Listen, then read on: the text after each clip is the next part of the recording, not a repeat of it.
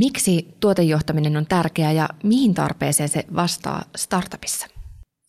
No, tuotejohtaja on viime kädessä vastuussa siitä, että mitä siitä tuotteesta kehittyy. Eli käytännössä sitten vastuussa siitä, että, että se liiketoiminta menee toivottuun suuntaan.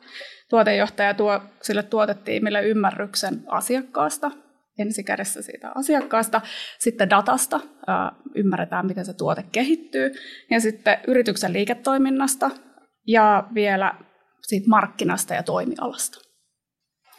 No, mä määrittelisin tuotejohtamisen sillä tavalla, että kun startupin tai kehittyvän liiketoiminnan tehtävänä on päästä niin sanottuun product market fittiin, eli kehittää tuote, joka vastaa markkinan kysyntään, niin tuotejohtajan tehtävä on kaikin keinoin ää, viedä sitä tuotetta kohti sitä product market fittiin, eli että se tuote vastaa markkinan kysyntään.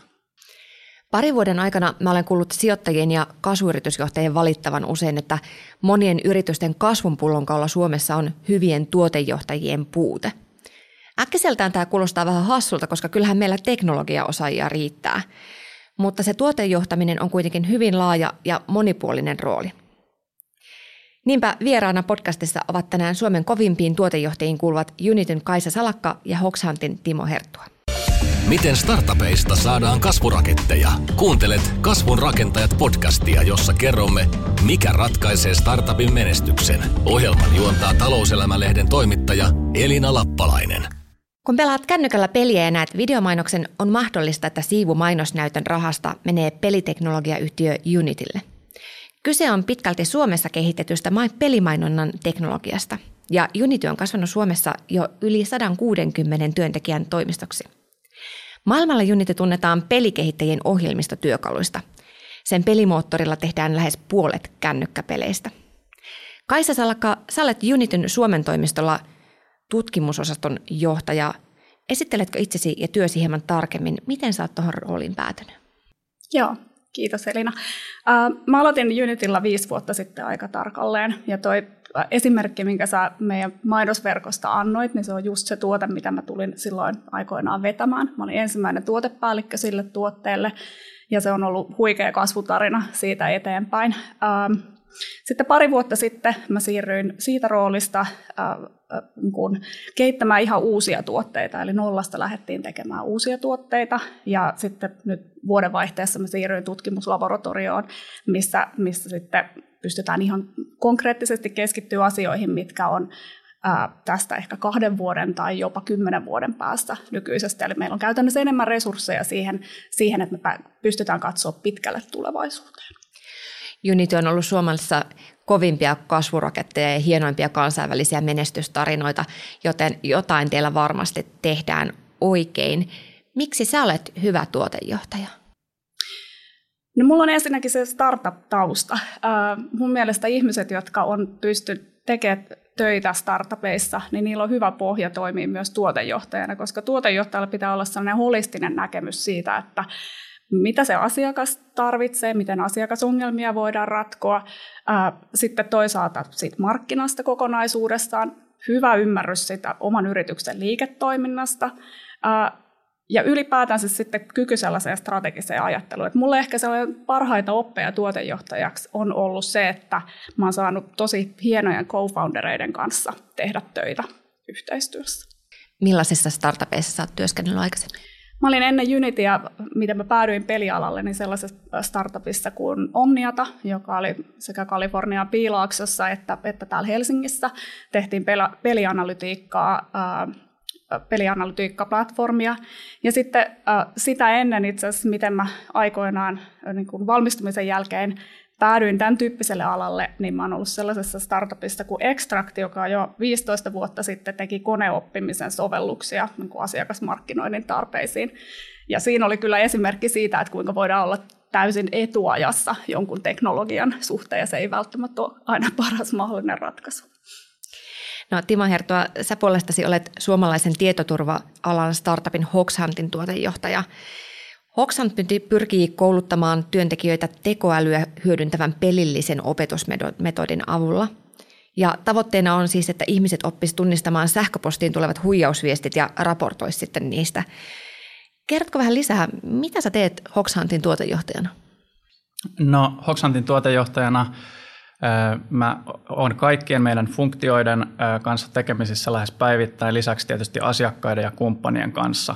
Eli tuotejohtaminen on aika sellaista monipuolista ja, ja, ja tota, kompleksista tekemistä, mutta arjessa mitä mä teen on, että mä oon meidän ohjelmistokehitystiimien kanssa mietin yhdessä ja meidän tuotepäälliköiden kanssa, että miten me saadaan sitä tuotetta lähemmäs sitä markkinakysyntää ja miten me rakennetaan meidän asiakasymmärrystä sekä asiakashaastattelujen että datan perusteella ja, ja miten me saadaan ratkaistua meidän asiakkaan ongelmia joka päivä paremmin. Kerroksä vielä siitä tuotteesta, eli millainen se tuote on ja mihin asiakastarpeeseen se nyt sit vastaa? Kyllä, eli niin kuin mainitsit, niin, niin tota, me autetaan meidän asiakasyrityksiä, jotka tyypillisesti on keskisuuria tai suuria yrityksiä sekä Suomessa että maailmalla ja, ää, ja erityisesti heidän tietoturvaosastoaan, niin saamaan koko ää, yrityksen organisaatio mukaan tähän tietoturvaan ja sen yrityksen turvaamiseen. Ja konkreettisesti, miten me esimerkiksi sitä tehdään, on se, että me lähetetään automaattisesti simuloituja kalasteluhyökkäyksiä asiakasyritysten henkilöstölle, jolloin he oppii tunnistamaan ja raportoimaan niitä. Ja sitten kun niitä oikeita hyökkäyksiä silloin tällöin pääsee sieltä palomuureista ja näin edespäin läpi, niin, niin tota sitten henkilöstö on valmiina raportoimassa ja tietoturvaosasto saa niistä välittömästi tiedon. Eli sut palkitaan, jos sä tunnistat sen, että haha, tämä olikin niinku huijausviesti, vaikka se olikin vaan se testiviesti, niin silti se on niinku kiva, että ha, mä tunnistin sen. Kyllä, nimenomaan, että me ollaan sen loppukäyttäjän arjessa mukana joka viikko ja, ja se nimenomaan pyritään tekemään positiivisen kautta, jolloin siitä tietoturvatekemisestä tulee positiivinen osa arkea, eikä semmoinen välttämätön paha silloin tällöin. No sulla on aika monipuolinen tausta yrittäjyydestä markkinoinnin rooleihin. Kerrotko tiiviisti, millaisten mutkien kautta sä päädyit nykyiseen tehtävään? Joo, mä oon noin viisitoista vuotta ollut erilaisissa yrityksissä mukana hyvin nuoresta lähtien. Viimeiset kymmenen vuotta erilaisissa teknologiayrityksissä. Mulla on ollut oma startup aikoinaan ja sitten mä oon ollut Roviolla, Plambethilla, Supermetricsillä, Zalandon Helsingin toimistolla ja nyt sitten tästä keväästä Hoxhuntilla. Ja näissä on ollut sekä tuotepäällikkörooli, niin kuin Kaisakin tuossa mainitsi, että hänellä on ollut, ja sitten lisäksi mä oon ollut kasvu- ja markkinointijohtajana startupeissa. No, mutta mikä tässä on niin vaikeaa? Mä oon kuullut usein, että Suomessa on pulaa hyvistä tuotejohtajista. Onko täällä pulaa niistä? No, mu- Joo, mulla on sama kokemus, koska niiden tuotejohtajien rekrytointi ei ole mitenkään helppoa. Et se, että me löydettäisiin ikään kuin valmiita tuotejohtajia suomalaisesta taustasta, niin on, on varsin harvinaista, harvinaista meidän alalla. Ja, ja mun mielestä se ainakin osittain liittyy siihen, että se on suhteellisen uusi, tuore äh, niin kuin työn ja tehtävä nimike. Et meillä on tosi vahva niin kuin pitkäaikainen engineering kulttuuri esimerkiksi Suomessa, mutta se, että mitä se tuotteistus on siihen engineeringin päälle, mikä sen tuotejohtajan rooli on, niin se on suhteellisen tuoretta täällä. Et, et se, että me löydettäisiin ihmisiä, jotka on tehnyt tuotehallintaa kymmenen vuotta Suomessa, niin niitä on tosi vähän. Kyllä, ja vaikka itse tuotehallinta niin kuin Piilaaksossa on ehkä jostain kahdeksankymmentäluvulta äm, ollut semmoisilla yrityksillä kuin vaikka Hewlett-Packard eli, eli H P, niin, niin tosiaan niin kuin sanoit Kaisa, niin Su- Suomessa ihan hirveästi tämmöisiä tuotefirmoja, varsinkaan ö, esimerkiksi kuluttaja-internet-startuppeja, jotka olisi päässyt isoon kokoon, niin kuin joku eBay tai SoundCloud tai Spotify. Ö, ja se tarkoittaa sitä, että sitten näitä tuotepäällikköpositioita Suomessa ei kauheasti ole ollut, ja sitä kautta ihan vaan ne ihmiset, jotka olisi semmoisissa positioissa päässeet työssä oppimaan, niin, niin ei ole. Ja sitten ehkä kääntäen mä sanoisin, että tuotepäälliköltä odotetaan aika paljon. Pitäisi olla tyypillisesti teknistä osaamista, sitten jotkut vaatii jopa sen kyseisen markkinan osaamista. Mä itse vähän kyseenalaistan tätä, mutta sitäkin kuitenkin tapahtuu. Pitäisi olla sitä kaupallista osaamista ainakin jonkun verran. Erilaisia painotuksia toki on.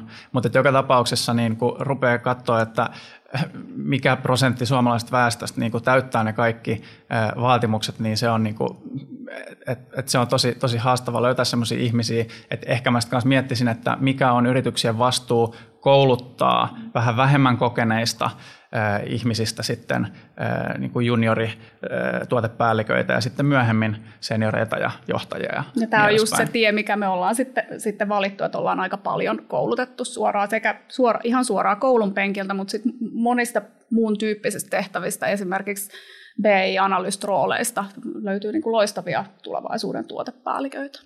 Ja itse asiassa nyt mainitsit tämän B I-analyst-roolin, niin tämä dataosaaminen, mä sanoisin, että on myös nousussa niin kuin vaatimuksena tuoteihmisellä, niin sitten tulee vielä tämä numeropuolikin, niin se entisestään lisää tätä haastetta, mutta Kaisa, mä oon sun kanssa täysin samaa mieltä siitä, että just nimenomaan tämmöiset niin kuin analyytikkoroolit on niin kuin hyvä reitti katsoa näitä nousevia tuotehallintalupauksia. Itse asiassa Googlellahan, joka on tässä tuotehallinta-gameissa semmoinen aika iso tekijä ollut jo pitkään, niin heillähän on tämmöinen tunnettu Associate Product Manager-ohjelma. Kun he tunnisti, että markkinoilta ei vaan löydy tarpeeksi senioreita tuotepäälliköitä, niin rakennetaan sitten semmoisia niin kuin ihan alusta asti itse, että otetaan koulun penkiltä ihmisiä ja opetetaan heille, miten Googlella tehdään tuotehallintaa, niin kenties jonain päivänä myös Suomessa voisi olla firmoja, joilla on tämmöisiä niin kuin harjoittelijaohjelmia isommassa mittakaavassa.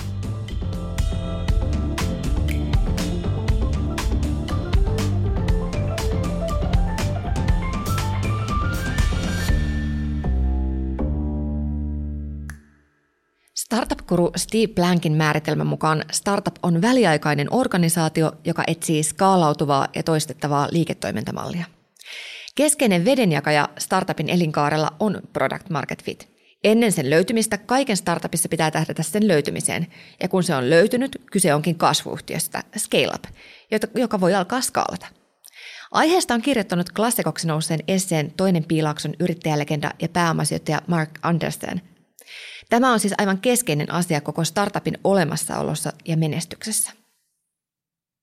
Niin, kyllä mä sanoisin, että alkuvaiheen startup, joka ei kaikin keinoin pyri pääsemään tähän product market fittiin, niin todennäköisesti tekee vääriä asioita. Eli esimerkiksi jos keskitytään aggressiiviseen rekrytointiin tai rahoituksen nostamiseen pelkästään, niin siinä on iso riski, että sitten vaikka hienoja ihmisiä on saatu taloon sisään ja rahoitusta on saatu nostettua, niin nämä mahtavat resurssit sitten valuu hiekkaan, koska se product market fit ei löydy ja sitä kautta ei löydy tapaa muuttaa niitä resursseja ää, sitten kassavirroiksi.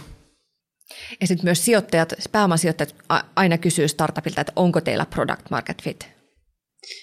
Joo, ja se on jännä, jännä tota noin, siitä puhutaan tosi paljon, mutta se oikeastaan product market fitin niin kuin määritelmä, se, että missä vaiheessa se startup voi sanoa, että nyt meillä on se product market fit. Et tosiaan sen ads, Unity Ads-tarinan myötä, niin mulla on hyvin selkeänä mielessä, että mitä se tapaht- äh, tarkoittaa. Se tarkoittaa sitä, että sun pitää skaalata sitä tuotetta paljon nopeammin kuin mitä sä ikinä ajattelit, että on mahdollista. Et, et, et, kyllä sen sitten tunnistaa, kun se on, on käsillä, mutta paljon sitä ennen tapahtuu sitä, että et, et uskotaan ja toivotaan ja, ja etsitään niitä na- numeroita ja, ja todisteita, mutta se on aika ohuella pohjalla, pohjalla helposti. Et, et sen takia mun mielestä sen product market fitin etsimiseen ja löytämiseen kaikkein tärkeintä on se, että äh, niinku, pystytään to- toimimaan ympäristössä, missä on helppo iteroida sitä, sitä tuotetta. Et sä, niin kuin tuotejohtajan pitää ajatella, että hän tekee oletuksia, eikä niin, että hän tietää. Hän tietää vasta sen jälkeen, kun on pystynyt todistamaan jotain markkinoilla, todistamaan jotain sen asiakkaan näkökulmasta. Eli me voidaan tehdä oletuksia siitä, että tämä tuottaa jotain asiakasarvoa, mutta se ei ole totuus ennen kuin sitten, kun se toimii käytännössä, kun se on siellä asiakkaalla käytössä. Ja, ja sitä luuppia jatketaan niin kauan, kunnes se on tosiaan se menestys on sitten, sitten niin kuin käsillä ja sitten se lähtee se tuote skaalautumaan. Tässä on myös tämä Steve Blankin klassikko, eli ensin on niin kuin hypoteesi, sitten pitää testata, todistaa se ja mennä eteenpäin ja iteroida, eli niin kuin jatkokehittää sitä sen hypoteesien perustalla, että mitä sä oot rakentamassa, kuka sitä haluaa sitä tuotetta ja mikä siinä on liiketoimintamalli, eikö vaan? Just näin. Ja tota, äh, ehkä jos ajatellaan sitä, että mitä se on se ihan alku siitä, että miten, miten päästään siihen malliin, missä jatkuvasti iteroidaan ja kehitetään, kunnes löydetään se product market fit. Niin kaksi keskeistä asiaa, mitä mun mielestä sen hyvän tuotetiimin pitää miettiä, on ensinnäkin, ää, minkälaisia riskejä he näkevät. Niin kuin, mitä riskejä on, on edessä sille, että, että tämä tuote feilaa jostain syystä. Ja sitten toisaalta, että miten sitä tuotetta mitataan. Ja se on aika tärkeää heti alusta asti määrittää se. Mun mielestä on ok, että niitä asioita tarkastetaan sit matkan varrella, kun opitaan. Mutta se, että lähdetään heti ra- ratkaisemaan niitä sen tuotteen suurimpia tulevaisuuden haasteita, niin silloin ollaan lähempänä sitä, että et, et siitä voidaan oikeasti tehdä menestys. Koska sitten se toinen tie, mitä usein näkee tapahtuman, on se, että Se on, se on ihana se tuoteidea ja mennään ikään kuin sieltä hyvän skenaarion kautta, lähdetään kes, kehittämään sitä ja viedä niille investoreille se, se idea siitä, siitä niin kuin positiivisimmasta mahdollisesta outcomeista, jolloin sitten kun ne riskit alkaa realisoitumaan, niin se tilanne on helposti paljon vaikeampi. Mä lisäisin myös, että ohjelmistokehitystiimin tavallaan näennäinen tehtävähän on niin kuin saada koodia maailmalle. Ja tässä piilee sellainen riski, että, että tiimi mittaa omaa menestystään sillä, että miten monta featureen esimerkiksi sai, eli ohjelmiston ominaisuutta he sai markkinalle. Ja, ja, ja tavallaan sitten, kun yksi on saatu rutistettua kasaan, niin nostetaan malja ja siirrytään seuraavaan. Ja niin kuin tuotejohtajan näkökulmasta, niin tämä voi pahimmillaan äh, tarkoittaa sitä, että mennään tuhatta ja sataa ihan väärään suuntaan. Eli tehdään Tehdään vaan näitä featureita liukuhihnalta ilman, että ketään kiinnostaa, tuottaako se mitään lisäarvoa asiakkaalle. Ja pahimmillaan sitten tapahtuu silleen, että sitten jossain vaiheessa vaan loppuu rahat ja ihmetellään, että mitä tapahtui. Ja mä sanoisin, että Kaisa viittasi tähän niinku mittaamiseen ja oikeiden mittareiden löytämiseen myöskin, niin se on mielestäni niinku vähintäänkin niinku tuotejohtajan vastuulla, että huolehditaan, että tuotteella on siihen kyseiseen vaiheeseen sopivat mittarit. Eli, eli se voi olla, että ne ei vielä ole esimerkiksi liikevoitto tai, tai edes liikevaihto, jos puhutaan alkuvaiheen startupista. Se voi olla, että puhutaan esimerkiksi siitä, että kuinka pitkään keskimääräinen asiakas viettää tämän kyseisen sovelluksen kanssa, jos kyseessä on mobiilisovellus vaikkapa ja, ja, ja näin edespäin, tai, tai mitä ne mittarit onkaan, mutta tuotejohtajan tehtävänä on varmistaa, että ne mittarit on oikeat, että kun ne mittarit menee oikeaan suuntaan, niin siellä lopussa seiso se kiitos, eikä vaan niinku jyrkänteen reuna.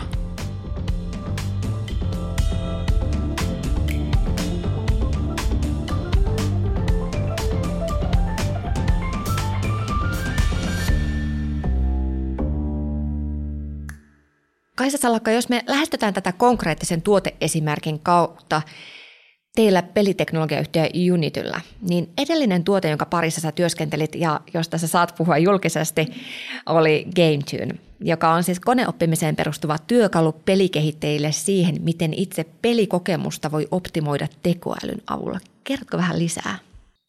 Joo, eli tämä projekti alkoi tuollaisen pari vuotta sitten siitä ajatuksesta, että, että me tiedetään, että peli, pelifirmat, peli, pelitiimit, ne haluaa optimoida sen jälkeen, kun se peli on ko- kehitetty, ollaan todettu, että se on riittävän hyvä, pystytään viemään se markkinoille, äh, alkaa niin sanottu live ops-vaihe, jolloin, jolloin sitä peliä kehitetään ed- eteenpäin, huolehditaan sitä pelaajakokemuksesta ja optimoidaan sitä ed- eteenpäin. Ja äh, perinteisesti sitä optimointia tehdään tällä hetkellä erilaisilla sääntöpohjaisilla malleilla.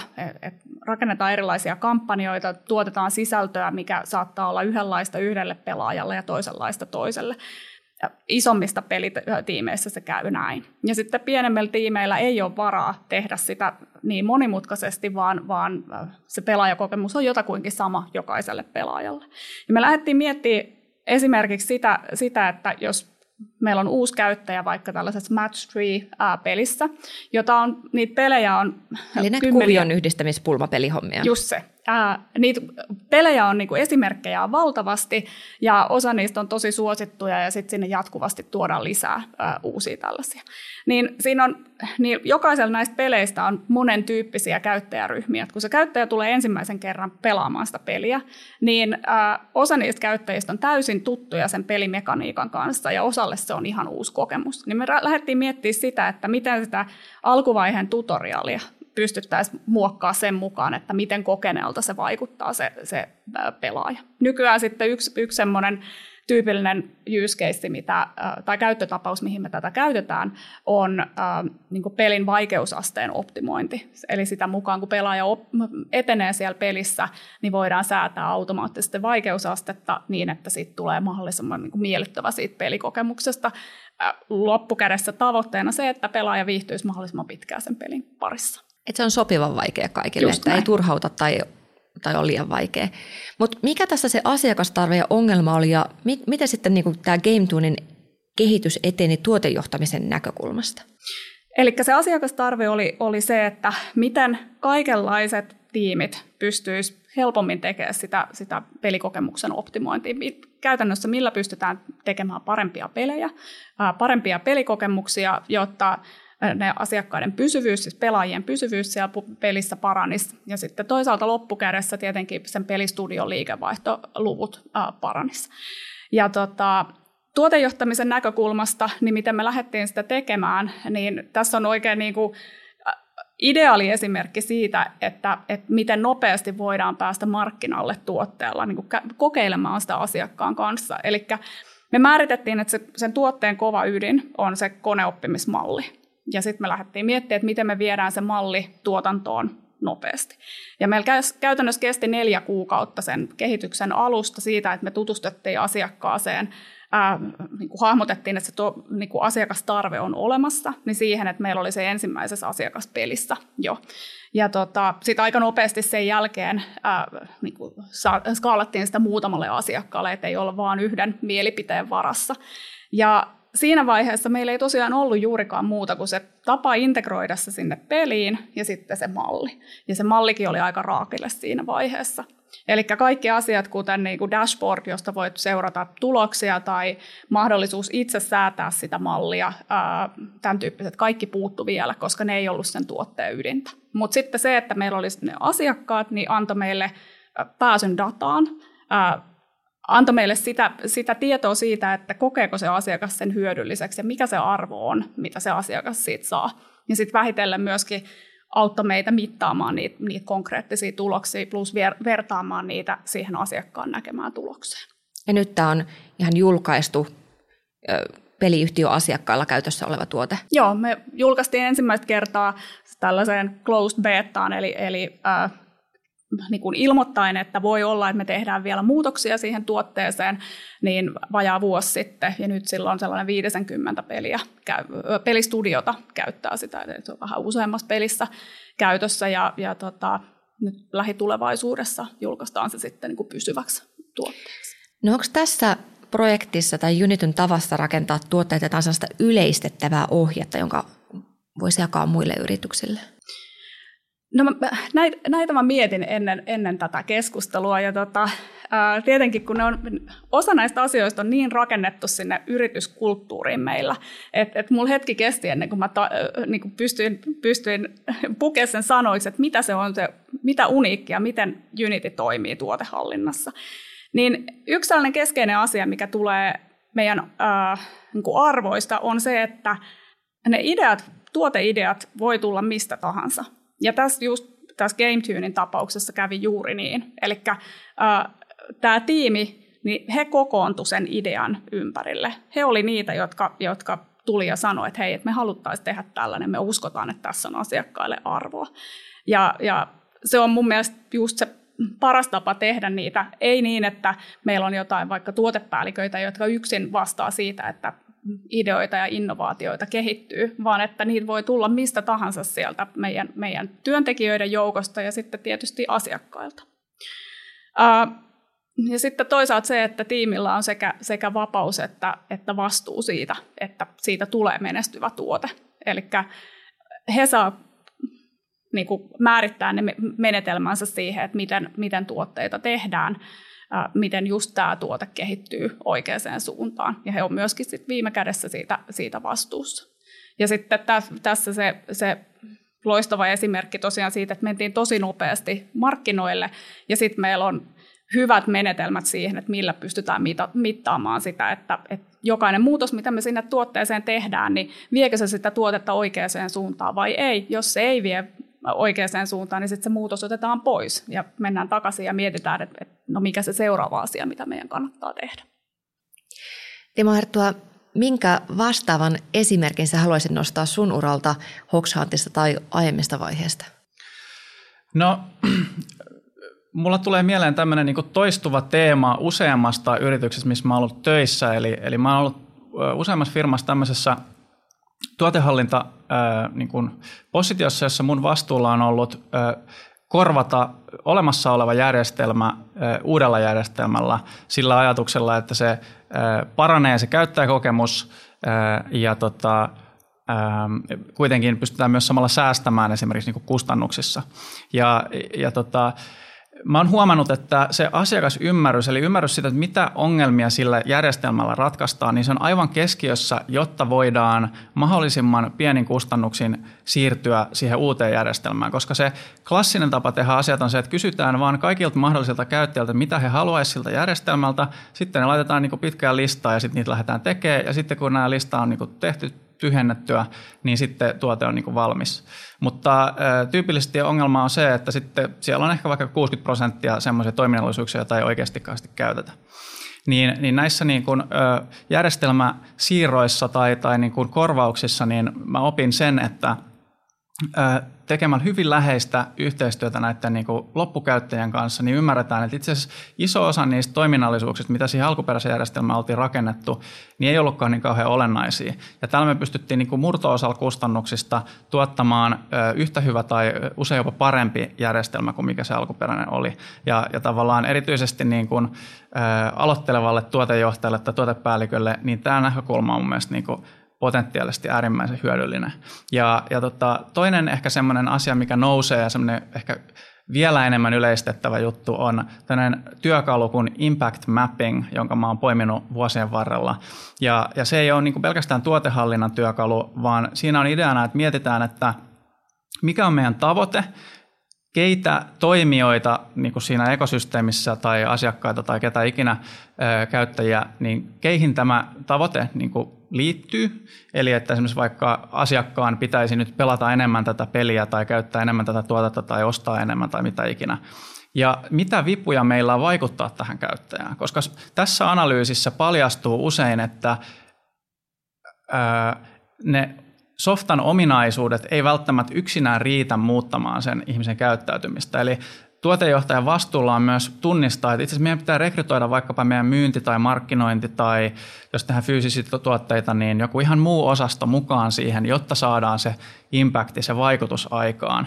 Ja vasta sitten lähdetään miettimään, että okei, mikä on sen niin kuin ohjelmistokomponentin vaikutus tässä. Ja mä oon saanut tälläkin niin kuin ihan valtavia aha-elämyksiä myös siellä ohjelmistokehitystiimissä. Että se kirkastaa ja fokusoi ihan hirveästi sitä ajattelua, kun ymmärretään, mitä tässä ollaan tekemässä ja ennen kaikkea, että mitä ne on ne ihmiset, joiden käyttäytyminen pitää muuttua. No Hoxhuntkin on, ei ole enää ihan startup. Teillä on product market fit ja te olette skaalaamassa sitä oikeastaan jo, niin se on vähän eri vaiheen duuni sitten jokuin ihan alkuvaiheen startupissa tai sitten vakiintuneemmassa teknologiayhtiössä niin kuin Unityllä. Miten te näette sen kun roolin näissä niin kuin yrityksen eri vaiheissa? Ihan alkuun mä haluaisin sanoa, että, ja tämä on sellainen teema, mistä on keskusteltu viime aikoina aika paljon niin kuin tässä tuotehallintayhteisössä, että product market fit ei ole semmoinen pokaali, jonka sä saat ja sitten saat pitää sen niin kuin loppuikäis, vaan se on enemmän semmoinen niin kuin liikkuva maali ää, ja, ja sä oot niin kuin välillä lähellä sitä ja sitten se vähän niin kuin liukuu kauemmas ja näin. Eli tuotejohtajan tehtävänä on myös huolehtia siitä, että kun se product market fit on ainakin jokseenkin saavutettu, niin että se myös ajan yli pysyy ja tietysti mielellään paranee. Ja tietysti niin kuin Kaisa mainitsit, niin siinä vaiheessa kun se product market fit saavutetaan, niin sitten tulee kova kiire skaalata. Ja tyypillisesti skaalaaminen ei ole pelkästään sen olemassa olevan tuotteen keinoin, vaan sitten siihen niin kuin versoaa kaikkia johdannaisia ja, ja sitä tukevia tuotteita tai kokonaan uusia lähtöjä. Ja, ja tavallaan ehkä se, mikä mun mielestä kuvaa tätä niin kuin product market fitin jälkeistä aikaa, jos näin voi sanoa, on se, että se niin kuin ekosysteemi monimutkaistuu tyypillisesti. Siihen tulee uusia pelaajia, uusia tuotteita, uusia ihmisiä siihen tiimiin, kun se tiimi kasvaa ja, ja, ja kaikki niin kuin monimutkaistuu. Sitten esimerkiksi niin kuin sellaiset asiat niin kuin kommunikointi yhtäkkiä tuleekin, että miten me kommunikoidaan ne päätökset, mitä me ollaan tehty jossain tiimissä niin, että toimitusjohtajakin tietää. Niin, niin tämmöiset niin kuin ehkä vähän epäseksikkäätkin asiat kuin vaikka kommunikaatio, niin yhtäkkiä nouseekin tuotejohtajan agendalla aika korkealle. Se ei ole muuten, ei ole ihan yksinkertaista se siitä skaalaamisvaiheesta siirtyminen eteenpäin sellaisessa muodossa, että se yritys tai se porukka pysyy edelleen innovatiivisena.